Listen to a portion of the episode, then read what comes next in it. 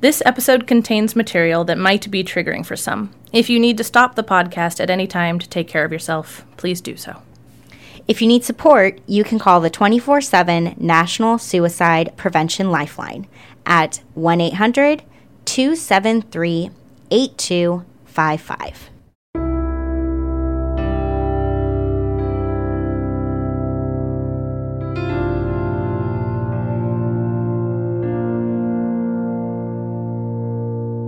Dialectical behavior therapy was created in the 1980s by Marsha Linehan in Seattle, Washington.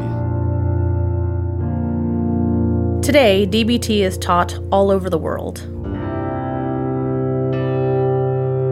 We're two therapists who believe everyone can benefit from DBT skills. I'm Kate. I'm Michelle. And, And this, this is, is DBT and me. Hi everyone. Hello. It's Q&A time. It is Q&A time. Q&A. I I think I'm a little like, oh, even it's been how many months and I still feel like we've been doing this because we were I did so many right before you left.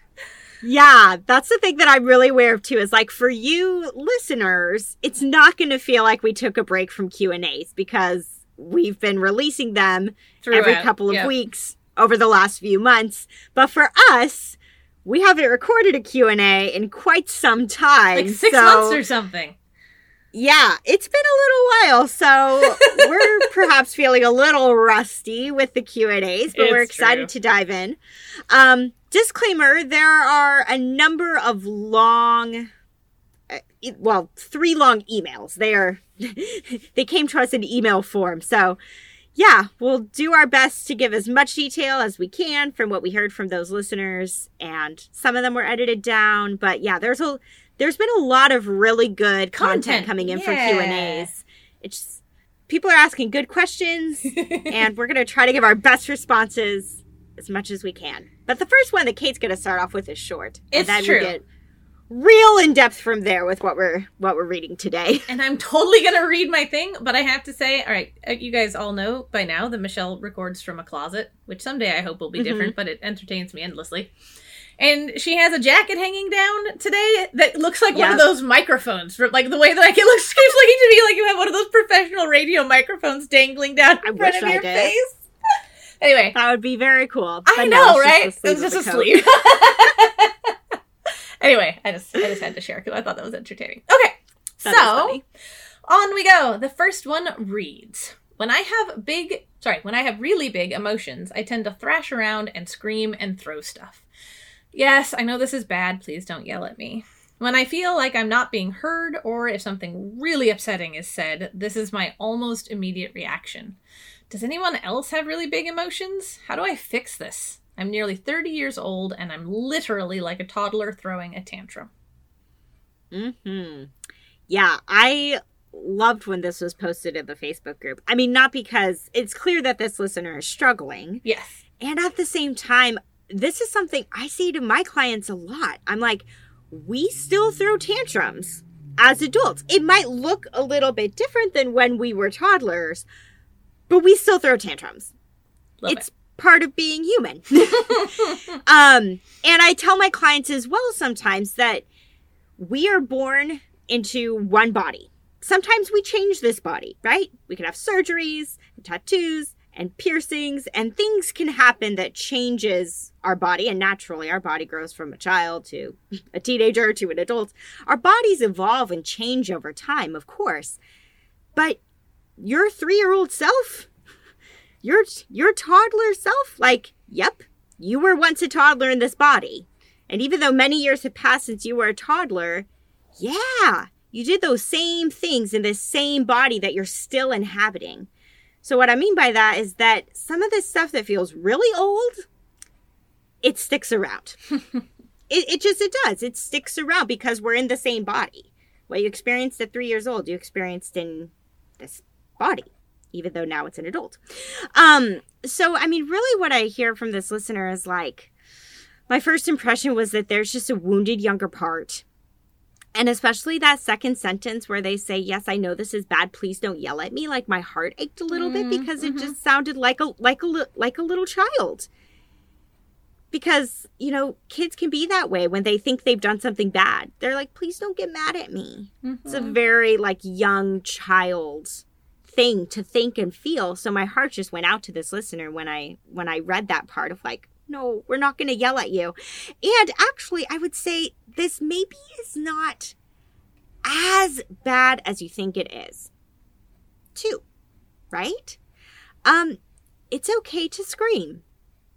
Arguably may not be super healthy for the relationships you have in your life if you are screaming at people. but I, I also I've I've told clients sometimes I'm like, go sit in your car and scream.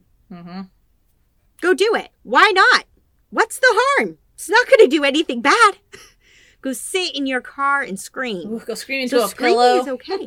yep, scream into a pillow. Exactly. Screaming isn't bad.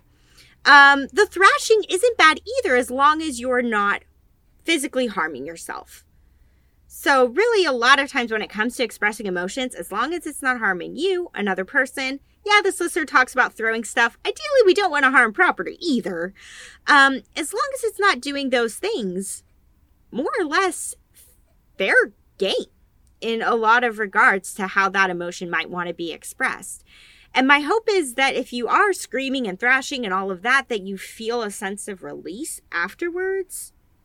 That would be my hope is that if you do that for a couple minutes, maybe you'll have a feeling of being lighter, a little bit better after releasing all of that from your system. kind of empty So- and waiting a little bit. Yeah, yeah, definitely. Like, my hope is that, yeah, you're having this big emotional release and that it's helping you in some way. Um, but I also hear this listener where maybe they don't want to do this anymore. So, for as much as I can sit here and be like, hey, go ahead, scream and thrash, it's okay. They're like, I don't want to do that. I want to find an alternative. Um, and so, when I think about what else you could do as, as far as DBT skills go, I mean, I think tip could really be helpful here. Um, especially like the temperature piece of it and the intense exercise piece that Yeah. may be really helpful in terms of giving you that emotional release but it might not resemble a tantrum as much so that's what i would recommend is turn to some of the stuff from tip and see what that does for you instead so, yeah what about you kate Well, first of all, not so much the screaming and thrashing, but I just want to empathize because I have totally thrown stuff. mm-hmm. That's a thing. Mostly not breakable things. On one memorable occasion, a mug met an untimely end. Um, but mostly, but anyway, empathy. I get it. Shit sucks. I'm sorry. Um, I wanted to start off just by echoing tip, uh, especially the intense exercise, as you said, Michelle. Uh, just doubling down on that part because if you think about it, the kind of tantrum that you're describing throwing is intense exercise. Mhm. like it looks to me like your body wants that kind of release, and maybe if you just channel that into some specific and deliberate physical action, uh, you might not be so caught off guard with actions you don't want to be taking. Um, other than that, I also think about stop. Um, this person said that it's this is my almost immediate reaction, so I was really honing in on that almost wondering right if there might be a space to to change directions a little bit at that almost place. Um and so if you can sort of feel yourself building up right to that point where you're like ah shit. Like i'm about to start throwing stuff and screaming at people right? Like this is big.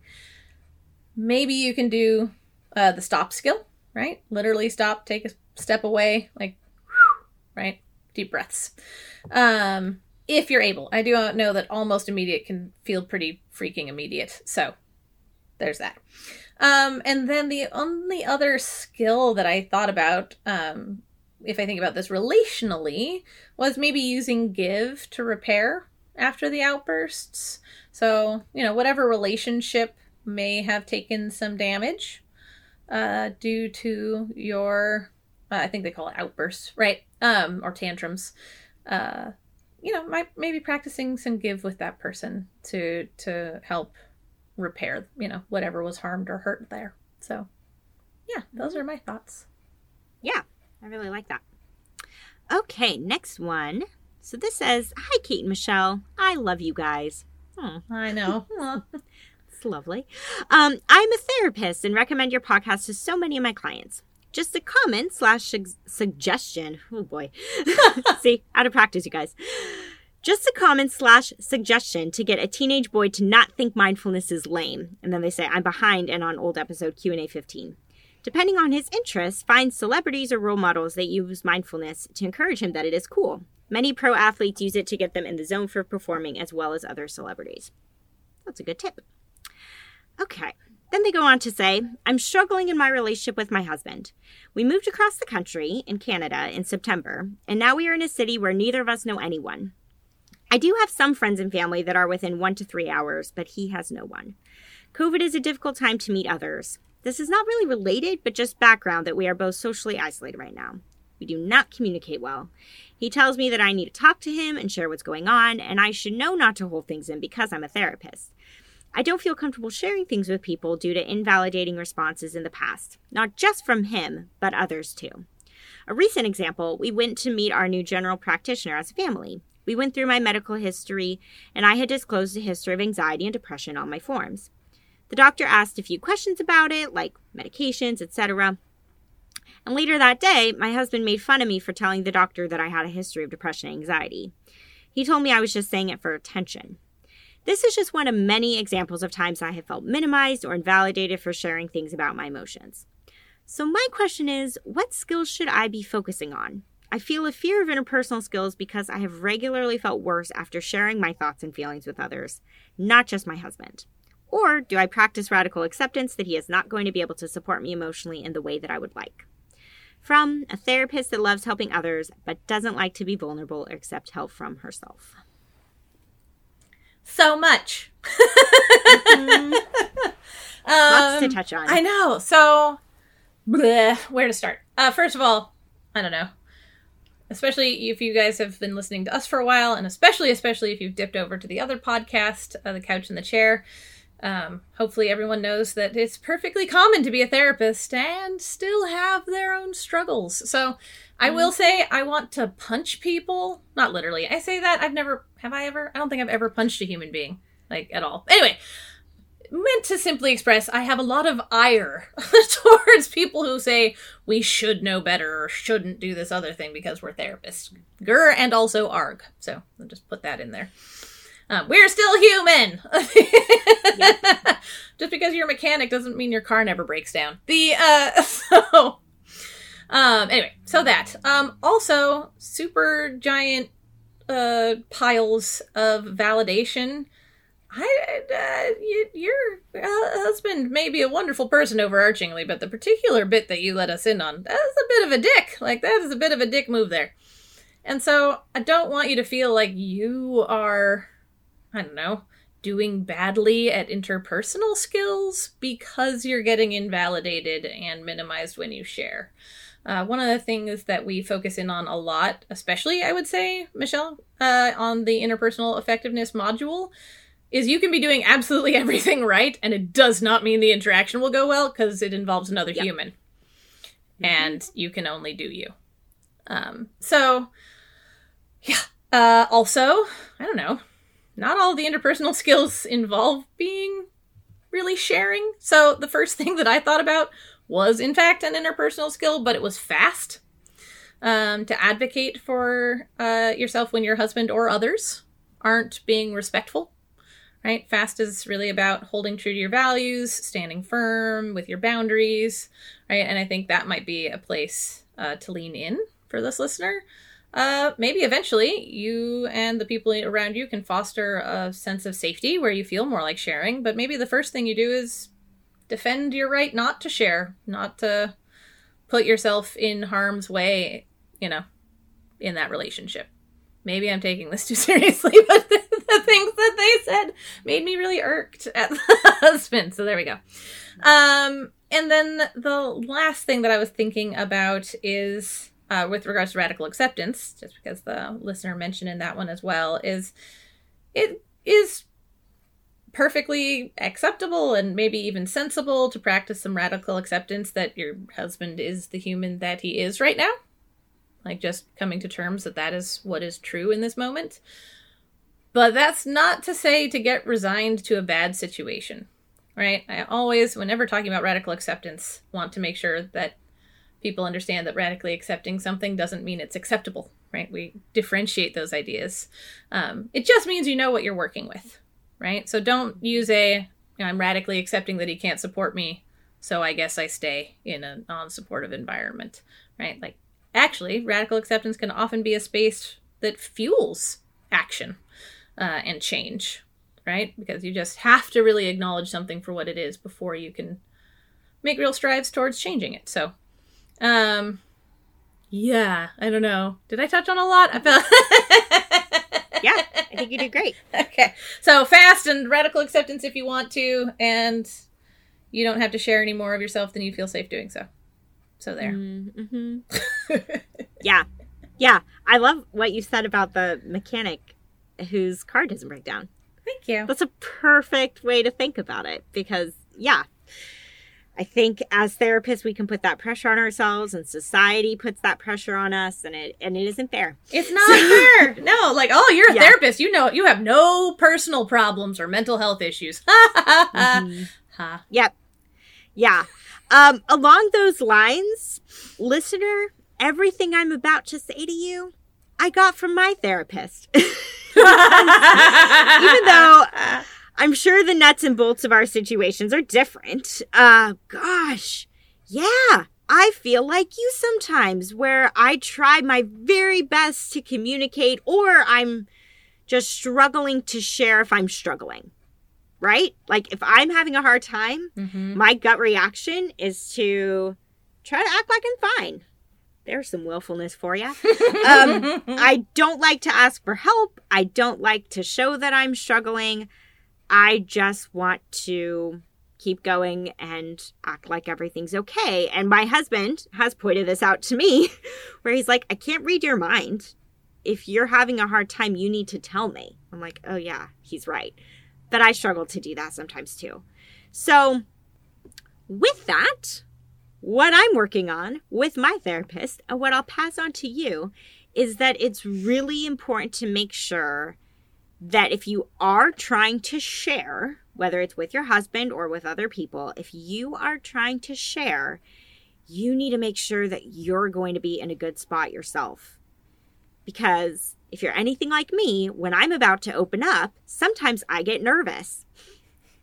I'm like, uh oh, what if they don't receive this well? Or am I going to say this as, you know, as articulately as I want to? What if this conversation goes left and turns into an argument? And when we go into the conversation with all of those fears, it's even if it's very subtle, that's going to impact how we communicate. And so, if you can go into a conversation as much in a calm space as you can, that's going to be good for you. And like Kate was saying, we can't control the other person's response, we can't control their reaction, but at least you're going into it in a good headspace rather than going into it in this nervous, freaking out, how's this going to go? What's he going to say? kind of headspace because that's not healthy for you. Um, so to do that, we want to activate your parasympathetic nervous system. Woohoo! How do we do fun that? Um, yeah, fun times, right? The rest and digest response. That's what we want. Um, and so a great way to do that is it is simple, but it works. Take some deep breaths. Try to make your exhale longer than your inhale, and that will get you there. Um, half smile and willing hands can also be great tools to utilize as well.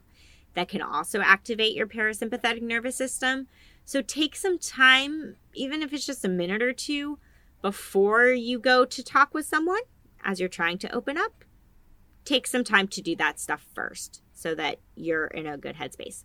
Um, I agree with you, right? You know, you're like, um, feel a fear of interpersonal skills, right? I don't know if, yeah, introducing interpersonal skills is necessarily the first stuff to take on right now because I do think it's important to focus on you first. So, uh, yeah, I understand that there. Um, the other thing that I'll add in, because the sense also that I got from this email is that, like, right now, like, you're feeling kind of lost.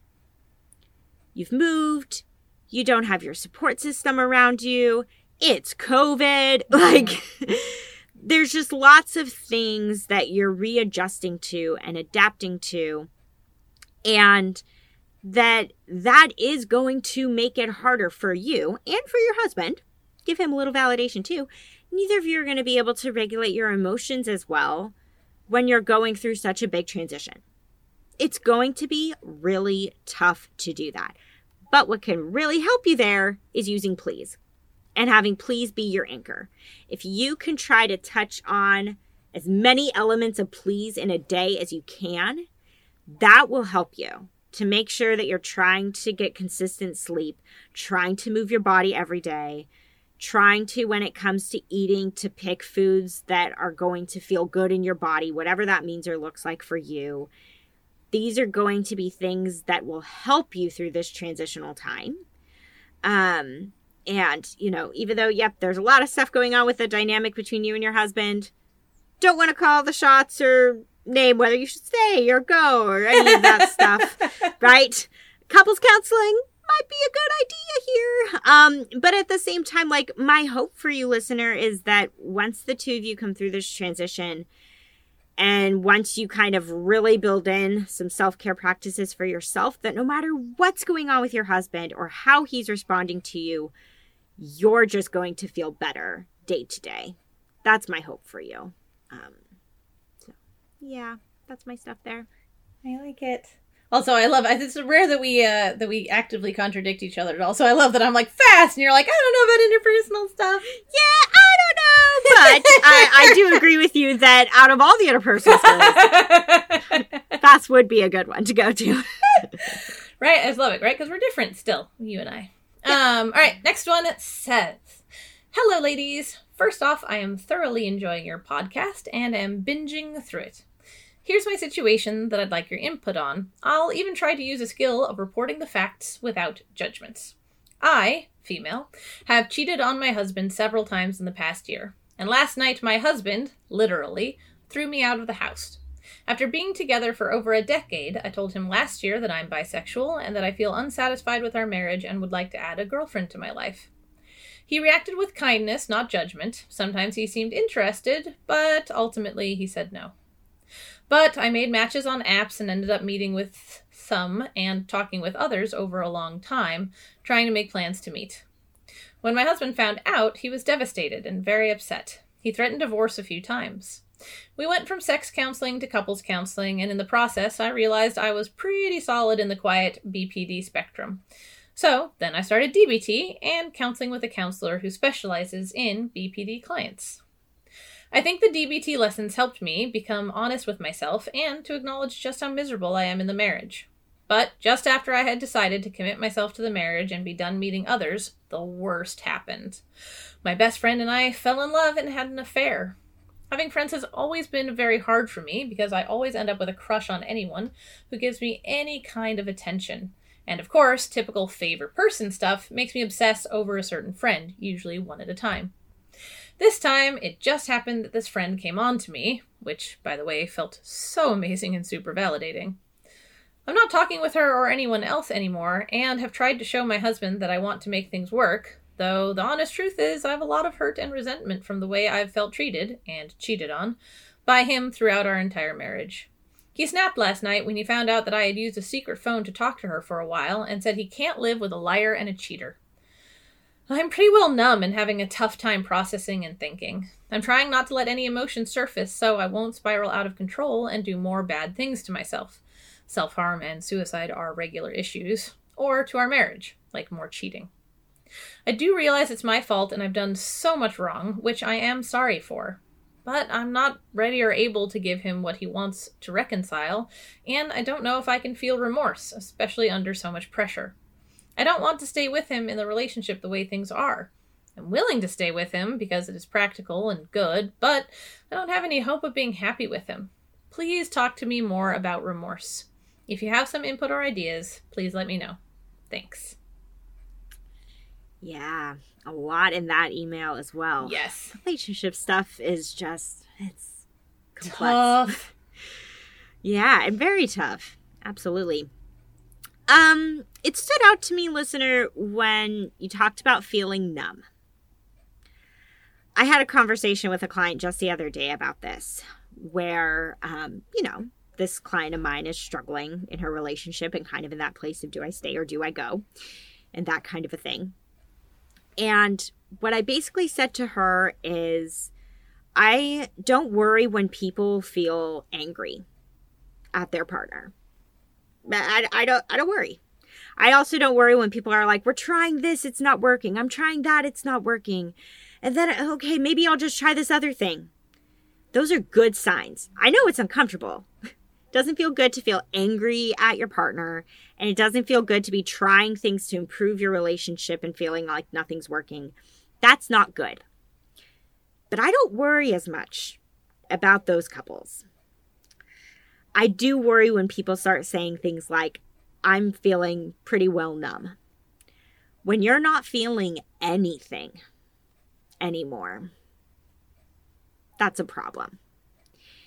If you're at the point where there's not really a desire to work on the relationship, that's a problem. Um, so I do worry that your relationship may be over emotionally, even if you stay. Um, don't get me wrong. People can some, you know, every relationship goes through rough patches for sure. There may be days or sometimes even weeks or months where it's like, God, I'm not feeling much of anything towards my partner, but then it comes back, right? Depending on how long you've been feeling this way, though, um, and the degree of numbness, yeah, it, it doesn't Bode doesn't, well. it doesn't bode well. Yeah, it's a perfect way to put it. Um, and then, so if we talk about remorse, right? The definition of remorse, because I know what it means, but I wanted to look it up anyways to get it clear and concise, the definition, uh, is deep regret or guilt for a wrong committed. Here's the thing, though that doesn't mean that you have to punish yourself for that wrong. Um, and yeah, you can recognize, ooh, I really I really messed up. like, this is not good what I did. And yet, you don't have to punish yourself indefinitely for that. And so, I wanted to name that too when you say, because um, you're trying not to spiral out of control and do more bad things to yourself. You don't need to do bad things to yourself, right? Like, you don't have to punish yourself for the cheating. Um, remorse does not equate to I have to beg on my hands and knees and grovel and do whatever this person wants and hate myself because of the horrible things that I've done. Nope, you don't have to do any of that. Um, because the other thing here is that it really sounds like your husband views you as the as the bad guy, right? You were the one who cheated. This is also a very common dynamic in relationships and in society at large. The person who did the cheating is the bad guy sometimes people don't always see what all preceded the actual cheating. Um, it's not like everything's going along great. Bam, cheating. Um, occasionally, but that's that's Pretty rare. that's pretty rare. Um, so this is something between the two of you that needs repair if it's going to be repaired. This isn't just that because you're the one who cheated, you need to fix yourself and again punish yourself and try to make everything better. Nope, it's going to take both of you um, to make this better. Again, that's another thing. If in a relationship, one or both people are pointing at the other and saying, You're the bad guy, we're not going to get very far in healing the relationship. Um, you have to both be able to say, and take responsibility for any contributions that happened in the dynamic that precipitated this. Um, so yeah, anyways, as far as DBT goes, to bring it back to that, um, I honestly heard lots of dialectics in your email, and I think that's important to keep in mind, right? You hurt your husband, and he's also hurt you at times. You can feel bad about what happened, and you can still decide to end your marriage. Like, you don't have to be like, well, I completely messed up, so now I have to stay in this to try to make it better because of my mistake. Nope. You don't have to do that if you don't want to. Um, Kate mentioned fast to the last listener. I'm going to mention fast here. Um, because I, and more than anything, I think this is about applying fast to yourself. To really look at, you know, being fair to yourself and fair to your husband. Um, but also like I don't know, really being clear on what you do and do not need to apologize for. There may be some legitimate things to apologize for here, but there also may be some things that you don't need to take responsibility for. So being really clear about about that, um, being truthful and honest with yourself and him, and really looking at what you value when it comes to a relationship. And if you feel like the marriage that you're in right now will be in line with what you value. Um, so yeah, that's all my stuff. Quite a bit there. we both say so yeah a lot at the end of our We do. Yeah, there's no good way to end it. There's no good way to end the little the little bit when you're done talking. no, I absolutely agree with you. Um, also, you're sad you're in a closet because I think the sunset's pretty. Oh well. Oh, I can see it on the know. trees. Anyway, uh, Kate's not easily distractible, not at all. Um, let's see. So there's so much. I'm trying to. Uh, I don't know. Sometimes Michelle and I overlap, but I do try and cover sometimes different things than she does, and vice versa. One of the first things I was wondering about is like, have you checked in with your wise mind about most or any of the decisions that you talk about facing. Um, right? I, Michelle was hearing dialectics, which I hear there too, but also there's a lot of like, I have no hope of being happy, but I'll stay because it's practical or something like that, right? There's this. Are you taking your whole self into account, right? I guess with you're making these choices. Um, one of the reasons I wonder about that is because in a relationship where you don't have any hope of being happy, it might be difficult to act the way you want to act. Right? You may not do well, but not to say most people, I don't know. It it might be really really hard to be the wife and partner that you want to be if you're just constantly miserable, right? Like that makes it hard to be a supportive partner, it makes it hard to be a an honest partner, it makes it hard not to cheat, makes it hard, right? Like there's a lot of things that it sounds like you'd like to be in your marriage that are going to be really awfully hard to be if you have no hope of being happy, right? I, there you go. You latched on to numb, Michelle, and I latched on to the no hope of being happy. Um, Yeah. right. So just, just an invitation to try and look at your wise mind with that one. Um, it's not just the big decisions of like stay or go, but just with, you know, a lot of the decisions that you're facing around this might benefit from you know dipping into a wise mind space um, and seeing you know if you can find answers that feel right. Um, though a reminder that just because something feels right doesn't mean it's going to feel easy. So don't necessarily wait for the easy answers or the ones that feel good. Um, but the ones that feel right.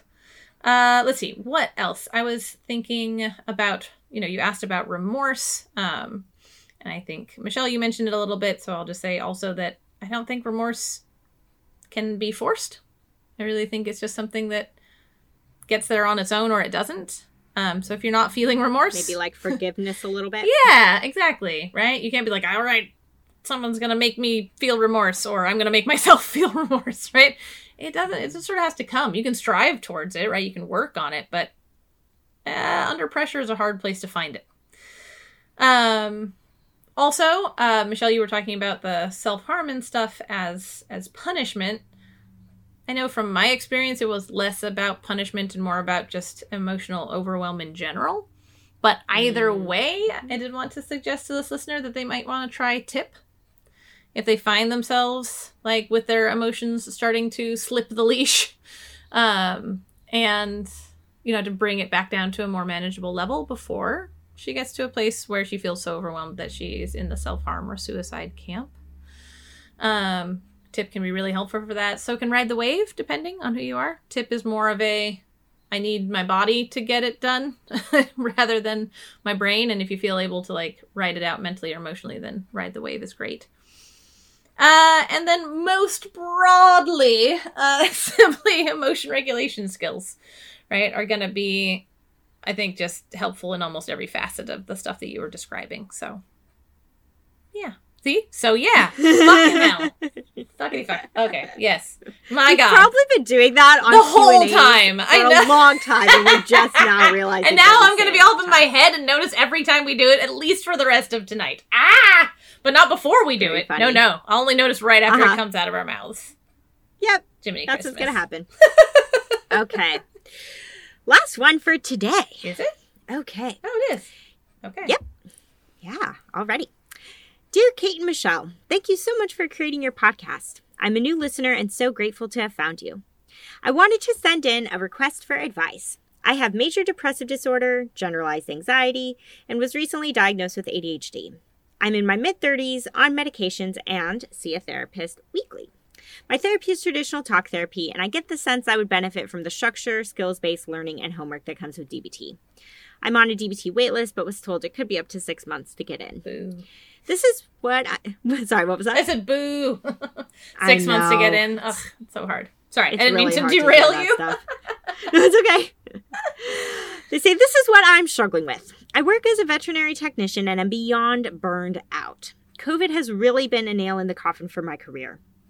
Clients have been so hostile, the doctors and managers have unrealistic expectations. We are short staffed and people are adopting new animals with no social socialization. So it feels like they are all aggressive and I'm physically spent every day. I have an application in with a nursing school and hope to hear back in March. By the way, we're behind on content. Yeah. So I hope you heard back, listener. we hope you've heard back by now. Yeah, it's end of March as we're recording this. Okay.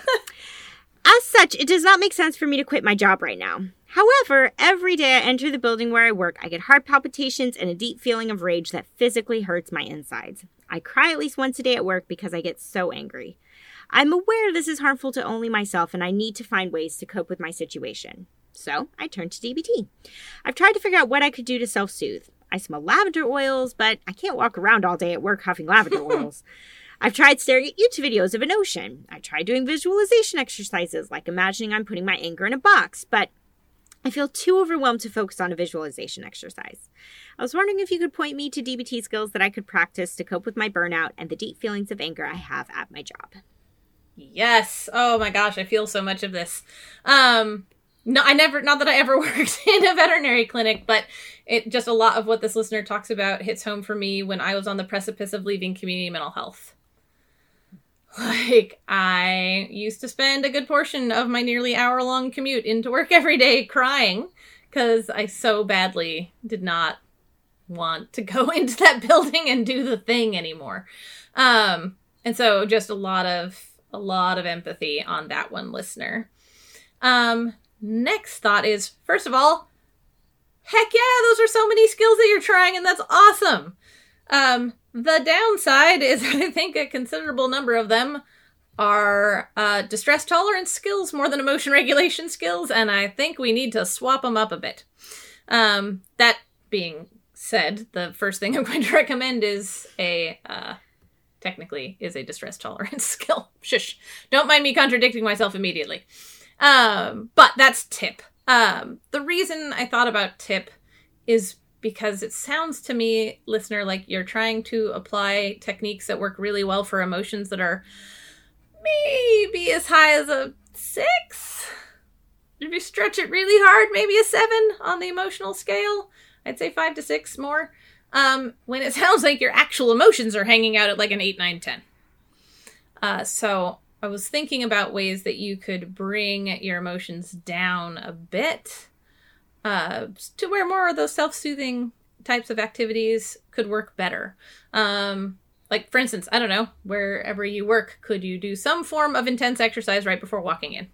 Give your body a little spurt of fight or flight before you even get into the building. You might be in a little bit more of a receptive, calm, quieter state before you get going with things. It might help you be more even keeled. Um, when not in the workplace, you might try cope ahead right? Do things to help rehearse how you want to feel, how you want to behave, uh, the actions that you want to take when you're not in the setting itself, right? To help yourself maybe get in something of a groove, starting with your imagination. Um, let's see. Also, accumulating positive experiences from the ABCs um, outside of work, so that can help to uh, how do I want to put that? Uh, balance out the scales a little bit, right? Um, one thing I always say to clients is that the world and life itself is going to do a fine job of filling up the shit side of your scales. Like, it, it doesn't need help. You don't need to look for bad things to happen. They will happen regularly enough to keep that side taken care of. On the other hand, sometimes we have to actually try for the good things, right? We have to be deliberate. We have to add them in there on purpose. Uh, and so it sounds listener, like you need some replenishment, right? You talk about being spent a lot, right? And I just get this feeling that your I don't know, your resource pool is pretty empty. Um, so I think about accumulating positive experiences to help replenish those emotional resources. And I also think about please, just to help yourself be less uh, less vulnerable, right, to your large emotions in the first place, right? So at work itself, you might try sort of a, I don't know, pre, oh, what's the word I want? Preemptive, uh, preemptive tip before you even go in, or maybe subtle ways of practicing tip like progressive muscle relaxation or paced breathing when you're in the workspace itself to bring your emotions down enough that some of those self-soothing things are more likely to work the ones you're already working on right you have the skills you just need a little bit of a different uh, environment to utilize them in uh, and then, yeah, uh, outside of work, trying to do cope ahead, accumulating positive experiences, and please. And I'm not going to say so, yeah. Great skills. It's a good variety. Thanks. I know. I didn't feel like I normally I do a little bit more talking. I felt like that one I was just sort of spewing skills out, but hopefully it was still. No, that's helpful. great because I'm not going to talk much about skills. So we're going to balance each other out. Um, Similarly to what Kate said about how she could relate with how she felt near the end of your time in community mental health, Kate, uh, I also related um, hearing this listener describe how burnout is showing up for them because. Yep, when I worked at the girls' group home where I first learned about DBT, and this was over 10 years ago now when I worked there, I mean, I never knew what I was going to go into any given day at work. Um, I could be physically assaulted that day. I mean that that's that's what I was dealing with. Ugh. I was dealing with girls who were physically aggressive, yeah. who would run away, who, you know, all all kinds of things. So, yes, the heart palpitations, I got those when I would get off the freeway exit. So, you know, I'm within five minutes from the group home. And yeah, my, my heart would be racing because I just never knew what I was walking into on any given day. So I get it. and it's really difficult. Yeah. And the other thing that, as Kate acknowledged, of course, neither Kate or I are in the veterinary field, but I really want to acknowledge some unique things about that field. So, one, it very closely resembles the medical field, which we all know is a pretty stressful field to work in. However, if you think about veterinarians, what are things that they have to deal with? Not only are you dealing with animals that are like sweet, helpless, innocent, sometimes have been through horrific trauma, and you are tasked with taking care of those animals and making them better, you're not just dealing with seeing animals struggling, you are dealing with their human owners Ugh. who are struggling too because their animal is sick or injured or whatever it is. Plus, there's like that whole piece about like vet clinics don't take insurance. So you'll get again, human owners who are like grappling with the financial piece of wanting to take care of their animal. Like, anyway, there's a lot. It's it's a lot. Oh, and, and they were talking about like the animals being aggressive. So not just like on mm-hmm. the one mm-hmm. hand the sweet innocent animals, and on the other hand, I'm trying to save the life of something that's trying to kill me today. Yeah. Yeah. Yep. Yeah. There's there's so much unknown and so much that makes it really challenging. So that feels important to validate, listener, that like, yeah, your stress is really real. It's super real and legitimate. Um, the thing that stood out to me most about this though is because you're talking about really some strategies that can help make a specific moment better, right? Like the lavender oil example. If you smell lavender oil, um, I'm a fan of essential oils. Like if you just dab a couple drops on your wrist, might smell that lavender oil throughout your day um, as you're going about whatever you're doing at work. Might that help a little bit? Sure, that could help a little bit. But there's a big difference between trying to make a specific moment better, right? So the acronym IMPROVE, the long version of that, as DBT says, is improve the moment, right? So there's those seven different strategies that you can use with improve. And will they improve the moment? Sure, hopefully. But we got to be really clear here that you are working within a larger system and circumstances that are very much outside of your control. And so it doesn't mean to not do those things, right? Doesn't mean that we're saying give up smelling your lavender oil. it's not going to help you. Just forget about it. No, you can still do that. Just do it with the recognition of like, what will that actually help? That may help me enter the room with the next animal that I'm working with in a slightly better headspace. In an hour from now, am I probably going to be stressed because my boss just asked me to work overtime again for the third week in a row? Yes. And the lavender oil isn't going to maybe help me there. or the oil, right, isn't going to prevent that from happening in any way. The stressors are still going to be there and that's a really important thing to acknowledge and have some radical acceptance around. So you can still do these little things to make the moment better but just recognize like it's going to maybe make a very small dent. It just is.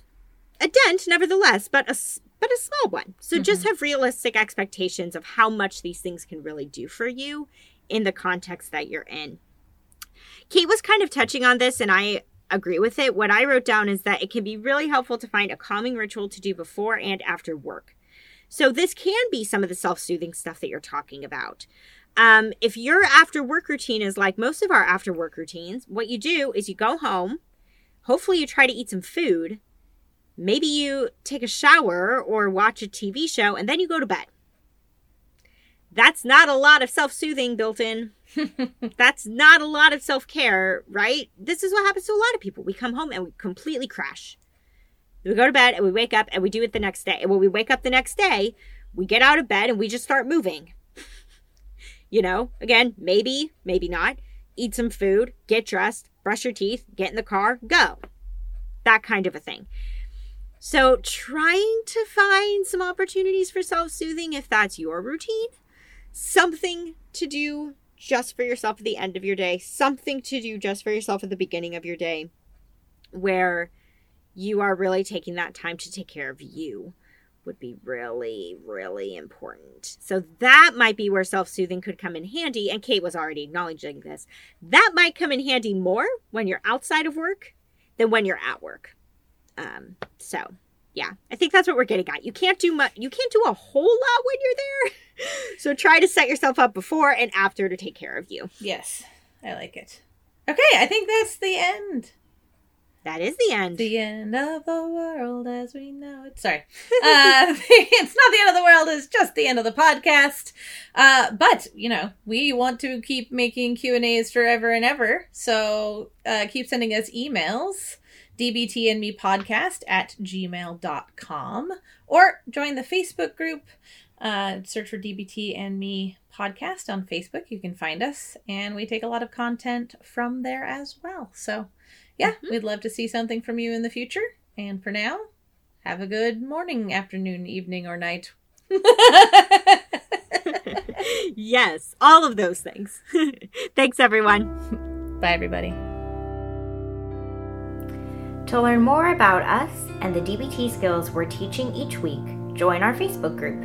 Simply log in to your Facebook profile and search for DBT and Me podcast.